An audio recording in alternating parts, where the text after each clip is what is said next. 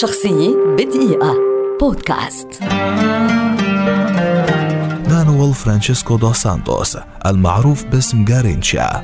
لاعب كرة قدم برازيلي كبير ولد عام 1933 ويعد واحدا من أبرز اللاعبين في تاريخ البرازيل وأحد أساطير اللعبة في العالم. احترف جارينشا كرة القدم عام 1955 ولعب لنادي بوتافوغو لمدة 12 عاما وشارك في 581 مباراة وسجل 232 هدفا. وفي عام 1966 انتقل إلى نادي كورنثيانز ولعب معهم عشر مباريات وسجل هدفين.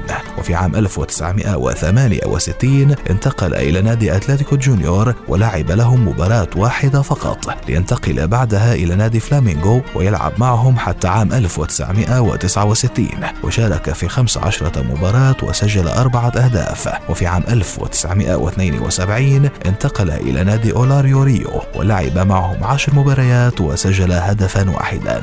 على صعيد المنتخب لعب جارينشا 50 مباراة مع البرازيل بين عامي 1955 و 1966 وشارك في كأس العالم لكرة القدم ثلاث مرات أعوام 1958 و 62 و 66 وفاز بها في المرتين الأوليين وقد خسرت البرازيل مباراة واحدة وهو على أرضية الملعب وكانت أمام منتخب هنغاريا لكرة القدم في المباراة التي لم يلعب فيها بيليه إذ من المعروف أن البرازيل لم تخسر خسر أي مباراة شارك فيها جارينشا وبيلي سويا. وكان جارينشا هداف كأس العالم لكرة القدم عام 1962 برصيد أربعة أهداف وتقاسم هذا اللقب مع خمسة لاعبين آخرين.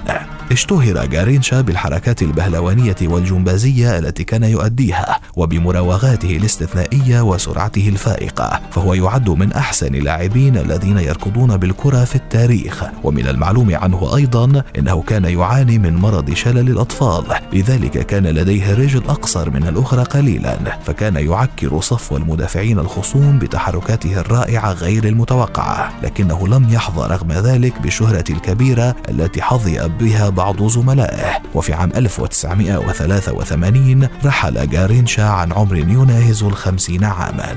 شخصية بدقيقة. بودكاست.